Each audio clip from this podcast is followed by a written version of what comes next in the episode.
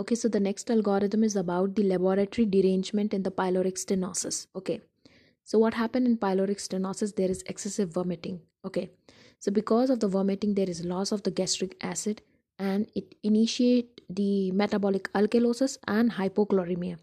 Since the chloride is lost, therefore there is hypochloremia, and since H positive ion are also lost, therefore there is metabolic alkalosis. Okay, now in vomiting, water and sodium chloride is also lost. So, because of that, there is hypovolemia.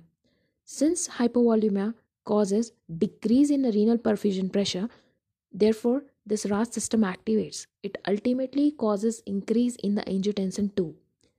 Angiotensin 2 starts reabsorbing the bicarbonate, so there is increased resorption of bicarbonate, okay, and also it starts secreting the aldosterone as well.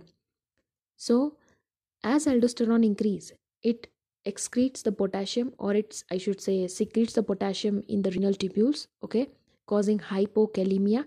Also it starts secreting the h positive in the renal tubule causing metabolic alkalosis okay. So there are three reasons of metabolic alkalosis in a patients with pyloric vomiting.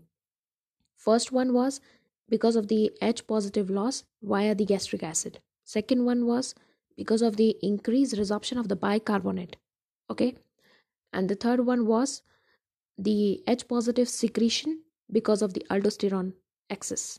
Now, again, so vomiting is there, there is loss of the HCl, initiation of the metabolic alkalosis and hypochloremia.